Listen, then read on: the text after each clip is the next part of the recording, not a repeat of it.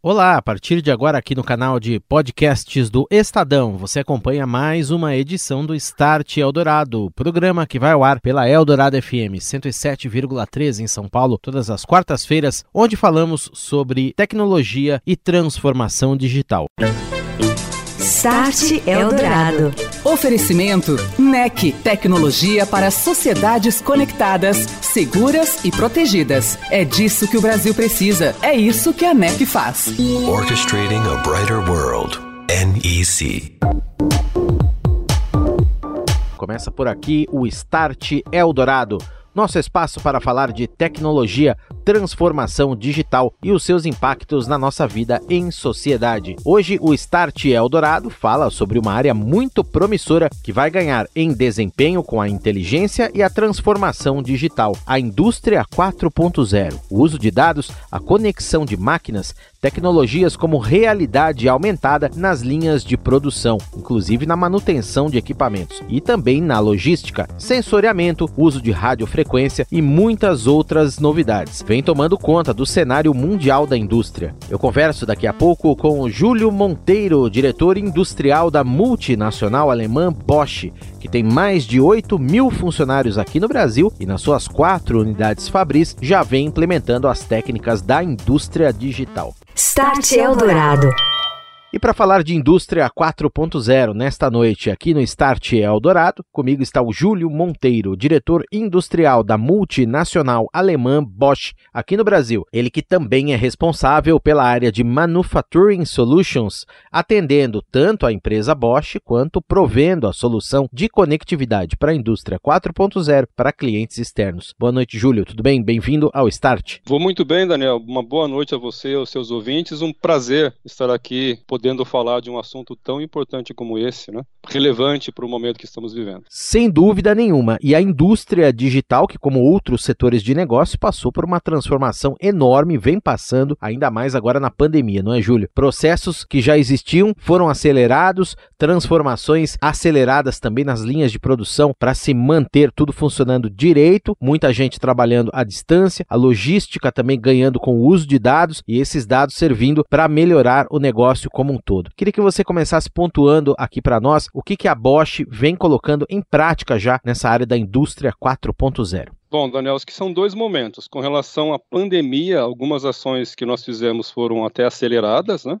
Mas eu vou falar sobre isso daqui a pouco. Deixa eu primeiro falar das iniciativas que nós já tínhamos. Nós queríamos conectar todas as nossas linhas com softwares de gestão, né, que faz, a gente chama isso de Manufacturing Execution System, que pega todos uh, os dados dessas linhas e transforma em informações relevantes para os times de trabalho poderem atuar e melhorar a eficiência, melhorar a qualidade. Né? Então, esse seria o nosso principal foco de atuação dentro da empresa. Com a pandemia, os óculos de realidade aumentada foram uma necessidade. Porque você imagina que nós temos em nosso parque Fabril várias máquinas que são importadas, onde os fornecedores estão, os técnicos, os especialistas, estão na Europa, Japão, Estados Unidos. E viagem no, durante a pandemia, muito complicado, muito restrito. Muito bem, então são smart glasses, óculos inteligentes e conectados que funcionam por meio de realidade aumentada, não é realidade virtual, né? A gente deixa isso bem claro. A realidade virtual é quando a pessoa se transporta para um mundo inteiramente virtual e fica ali dentro. A realidade aumentada, com esses óculos que a Bosch vem utilizando, ela projeta em cima do ambiente real informações de sensores, informações das máquinas, dados ali para que o trabalhador consiga mexer numa máquina, fazer uma manutenção. Então, como é que funciona exatamente, Júlio, essa união dos mundos físico e digital nas linhas de produção aí de vocês? Esses óculos vieram para nos ajudar a fazer toda a comunicação. Então, você imagina hoje que os nossos técnicos, eles estão na frente da máquina com esses óculos de realidade aumentada, e tudo aquilo que ele está enxergando, os especialistas lá fora também estão e vão instruindo os nossos especialistas aqui né, no local a como resolver um problema. E isso é uma tecnologia que veio para ficar. É, acabando a pandemia, né, e vai passar, né? É, todos nós esperamos isso, e essa tecnologia fica, isso não vai mudar. É, mudou a forma de trabalho das pessoas. Isso é bastante interessante, né? Ver isso no dia a dia funcionando. Quer dizer, você usa então esses equipamentos para fazer, vamos dizer, uma manutenção guiada, de repente prevenir algum problema com o equipamento que poderia vir a ocorrer ali, identificar algum comportamento. Você tem todo um conjunto de dados ali que você aplica nesse processo, Júlio. Exato. Na realidade, nós temos é, sistemas de monitoramento nessas máquinas e esses sistemas começam a detectar alguma falha, um, um desvio e começa a alertar os nossos técnicos. Para resolver esses problemas, nem sempre os nossos técnicos estão preparados. Né? Ele precisa, às vezes, do fornecedor, dependendo do problema. E aí que esses óculos entram para ajudar nessa comunicação. E, Júlio, quando se fala em indústria 4.0, não dá para deixar de falar em dados. Todas essas máquinas geram dados que podem ser usados, depois de analisados, evidentemente, para reverter informações valiosas para o dia a dia do negócio, para você melhorar uma linha, identificar uma demanda, um ponto de falha, eventualmente, melhorar também a logística dos produtos, os estoques, tudo isso. De que forma que a Bosch vem trabalhando com tudo isso nas suas linhas de produção? Olha, acho que toda solução de indústria 4.0, ela geralmente passa é, por quatro níveis, né? obrigatoriamente dois níveis, podendo chegar até o quarto. Então, o primeiro nível é o nível de conexão. É como é que eu conecto as minhas máquinas, equipamentos. Aí eu tenho que pensar em sensores, tenho que pensar se eu vou conectar com 4G, com 5G, com Wi-Fi né, é, onde eu vou armazenar esses dados, se são em servidores, se são direto na nuvem. Então, essa parte é uma camada que a gente chama de conectividade. Em seguida, vem o software, que faz então a transformação desses dados em informações. Tá? O terceiro nível seria esse software começar a detectar anomalias e analisar tendências, e começar a usar inteligência artificial. Né? Você pode ou não ir para esse nível. Geralmente, as soluções mais é, eficientes elas vão até o nível de inteligência artificial. E o quarto nível é quando então a inteligência artificial devolve para a máquina as informações e a máquina se autoajusta.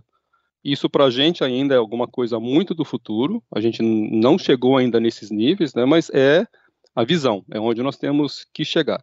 O que acontece? As pessoas então estão trabalhando nos seus dias a dia com dados. E nem sempre isso é fácil para as pessoas, porque elas não estavam acostumadas. Então o treinamento tem que vir junto. Porque, Daniel, como as, as máquinas ainda não se autoajustam, aquelas informações que o software entrega, se você não tiver as pessoas que atuam, ela de verdade não serve para muita coisa. Então você realmente precisa das pessoas, porque são elas que transformam né, e fazem as otimizações, otimizações né, que o sistema entrega como necessário. E falando em conexões, Júlio, muita gente esperando ansiosa a chegada do 5G. Será de fato uma revolução? O que, que exatamente vai mudar quando o 5G estiver no ar? Como é que é feita essa conexão hoje nas fábricas? O que, que vai ser facilitado com o 5G funcionando? E o que, que as máquinas vão ganhar em termos de inteligência artificial? Bom, a primeira coisa que nós fizemos para começar as soluções de indústria 4.0 foi colocar antenas de Wi-Fi para a fábrica inteira. Nós tínhamos algumas regiões que não tinham acesso ao Wi-Fi, foi a primeira coisa que nós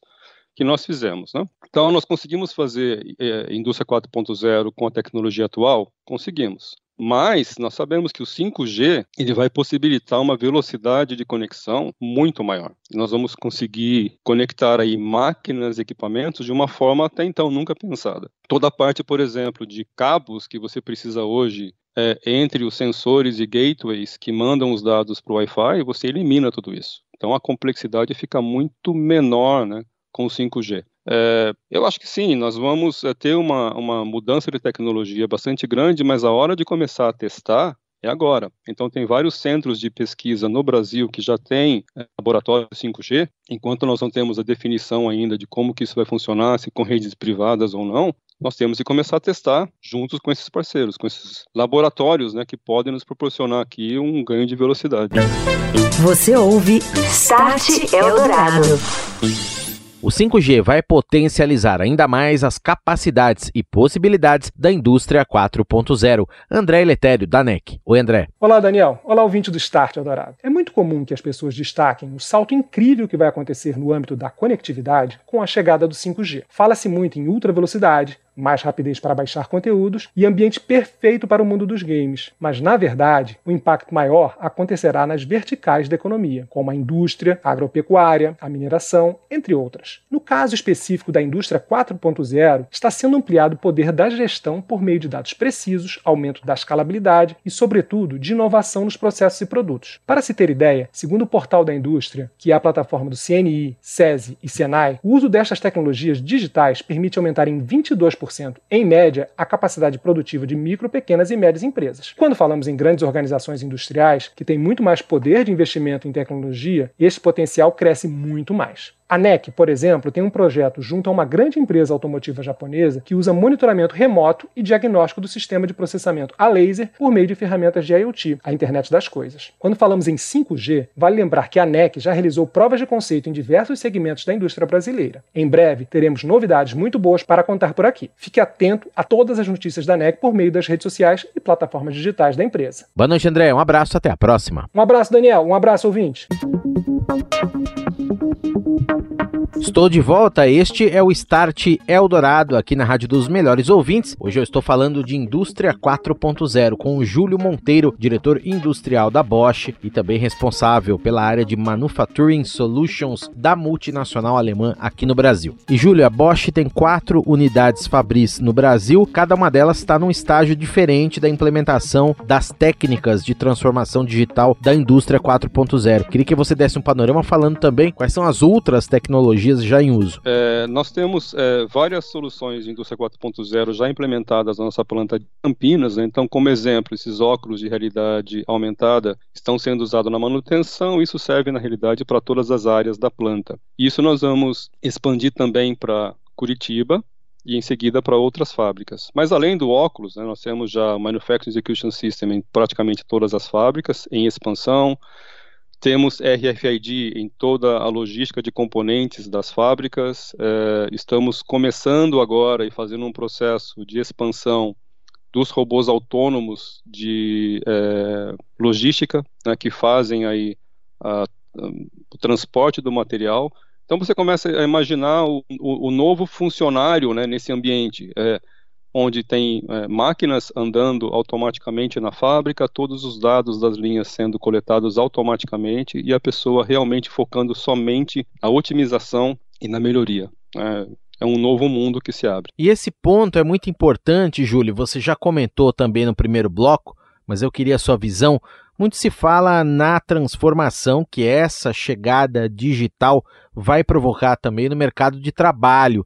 A Bosch já está com um olhar para isso, buscando aquele colaborador que, em vez de fazer uma tarefa repetitiva ali numa linha de produção, tenha mais essa visão de tecnologia da informação. Claro que a tecnologia vai mudar o perfil desse trabalhador, o perfil dos empregos. Qual é a sua visão sobre isso, levando-se em conta que muito se fala que a transformação digital começa pelas pessoas, elas são tão ou até mais importantes do que a tecnologia em si? É, Posso até compartilhar uh, um erro até que nós fizemos, por que não? Né? Então, quando nós começamos com o Manufacturing Execution System, é, nós não focamos tão forte no treinamento das pessoas. Então, você imagina o seguinte, os funcionários que eles é, anotavam todos os desvios que tinham naquela linha de fabricação. De repente, você passa a, a mostrar esses desvios através de um software.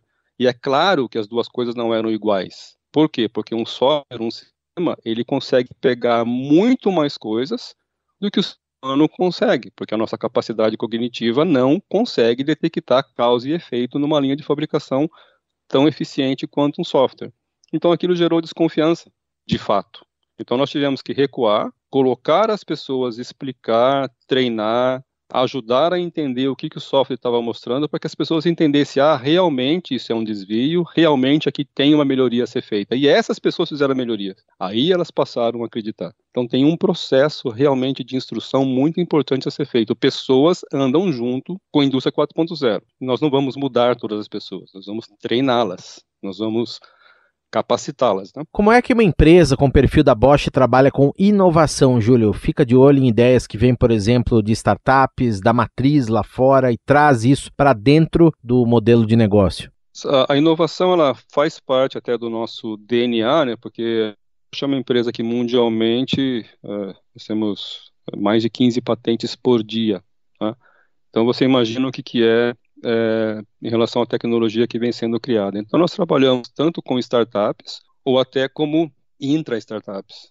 Trabalhamos primeiro com a ideação, análise daquela, daquela solução, até que a gente possa chegar né, a, um, a, a um teste da hipótese, né, e de repente aquilo pode até virar um novo negócio que é, pode ser então tocado ou internamente ou por uma outra empresa uma startup, por exemplo. Né? Então, sim, existe sim é, o, o, foco muito forte em inovação, que é acompanhado, inclusive, mundialmente, né, pelo nosso board. Muito bem. E para ficar claro, então, é isso mesmo. São 15 patentes todo dia Aqui a gente fala muito de inovação no Start e a Bosch é a terceira empresa no Brasil com mais pedidos de patentes de invenções, segundo o ranking dos depositantes residentes de patentes de invenção, que é divulgado pelo Instituto Nacional da Propriedade Industrial. Então, a empresa leva soluções inteligentes, por exemplo, nas áreas de mobilidade, indústria, agronegócios, mineração também. Aqui no Brasil são quantos funcionários, Júlio? Ok, nós temos as fábricas aqui de Campinas, Curitiba,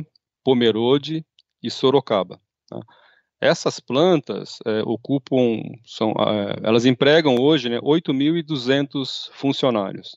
É, e cada uma delas está em um nível de conectividade ou de introdução de indústria 4.0, mas nós podemos falar que num breve futuro, né, nós vamos ter aí todas essas plantas e todos esses funcionários envolvidos nesse processo. Inclusive, não é, Júlio? Você disse aí muito bem que cada uma das plantas em níveis diferentes de digitalização, de implementação da indústria 4.0, mas com o fluxo de dados circulando entre todas as unidades, né? E a gente, inclusive, usa isso até como laboratórios das nossas soluções. Por exemplo, eu tenho uma, um processo de galvânica em Campinas que fornece peças para Curitiba. Né? Por que não conectar isso com RFID e ter todo o sistema interligado? Né? É uma lição de casa que a gente tem que fazer é, entre as plantas. Então, nós estamos trabalhando também nesse tipo de solução, sim, entre as plantas. Aqui no Start Eldorado, eu conversei com o Júlio Monteiro, diretor industrial da Bosch no Brasil e também responsável pela área de Manufacturing Solutions. Um grande abraço para você, Júlio. Muito obrigado pela entrevista e espero revê-lo em breve aqui no Start Eldorado com mais dados e informações sobre a indústria 4.0. Até a próxima. Boa noite. Boa noite. Grande abraço. Start Eldorado. E o Conexis Brasil Digital, o Sindicato Nacional das Empresas de Telefonia e Serviço Móvel no país, divulgou um balanço que mostra que os investimentos das operadoras foram de mais de 31 bilhões de reais no ano passado. Mesmo com os efeitos negativos da pandemia na economia, o setor manteve a média histórica de investimentos, mais de 30 bilhões de reais por ano. Segundo a entidade, desde a privatização, o setor já aplicou mais de um trilhão de reais em valores atualizados, incluindo pagamento de outorgas. Só investimentos foram quase 900 bilhões de reais. De acordo com Marcos Ferrari, presidente executivo do Conexis Brasil Digital, há agora o topo da curva de adoção do 4G. O investimento é em expansão da rede fibra ótica também, principalmente a que chega na casa do cidadão. A maior parte do volume aplicado, de acordo com ele, é destinada para essas duas frentes de trabalho. E ainda falando dos efeitos da pandemia, o número de acesso a serviços de telecomunicações passou de 308,8 milhões para 315,7 milhões. Só a banda larga fixa cresceu 10% no ano passado, com a conexão de mais de 3 milhões e 400 mil novos acessos. A internet móvel cresceu 5,3%, com a ativação de 10 milhões e meio de novos acessos. Uma pesquisa mostrou que 64,8% dos brasileiros que fazem home office pretendem continuar trabalhando de casa mesmo após o fim da pandemia. Brasileiro que teve que se reinventar e realizar essa série de adaptações no seu dia a dia, adotou uma postura de mais cuidados com a nova rotina, tanto no âmbito mental como no físico. A pesquisa foi feita pela IBU, empresa especializada em monitoramento de mercado e consumo. Segundo os dados, 57,7% dos entrevistados continuam trabalhando de casa. 64,8% deve manter o mesmo regime de trabalho no futuro. E a Associação Brasileira da Indústria Elétrica e Eletrônica, a ABINE, divulgou um estudo mostrando que, em média, 83% dos celulares fabricados no Brasil já possuem recepção FM. O Ministério das Comunicações estabeleceu na semana passada que os novos modelos de celulares produzidos no país devem vir com a recepção de rádio FM habilitada. Atualmente, cerca de 90% dos telefones produzidos pelas indústrias brasileiras possuem rádio, mas segundo o ministro Fábio Fábio Faria, parte deles não tem o recurso ativado. De acordo com o chefe da pasta, essa determinação não vai gerar custos adicionais para as empresas. Com essa ligação, defendeu o ministro, teremos condições de levar informações para todos os brasileiros, uma ação voltada principalmente para quem vive em zonas mais remotas. De acordo com o secretário de Radiodifusão do Ministério das Comunicações, Maximiliano Martinhão, o rádio ainda tem uma enorme importância como meio de comunicação em vários setores, em especial para populações sem acesso à internet. A mudança, de acordo com ele, protege o direito do consumidor e cumpre o dever constitucional de direito à informação para a população brasileira. Você ouviu Start Eldorado. Oferecimento NEC, tecnologia para sociedades conectadas, seguras e protegidas. É disso que o Brasil precisa. É isso que a NEC faz. Orchestrating a brighter world. NEC.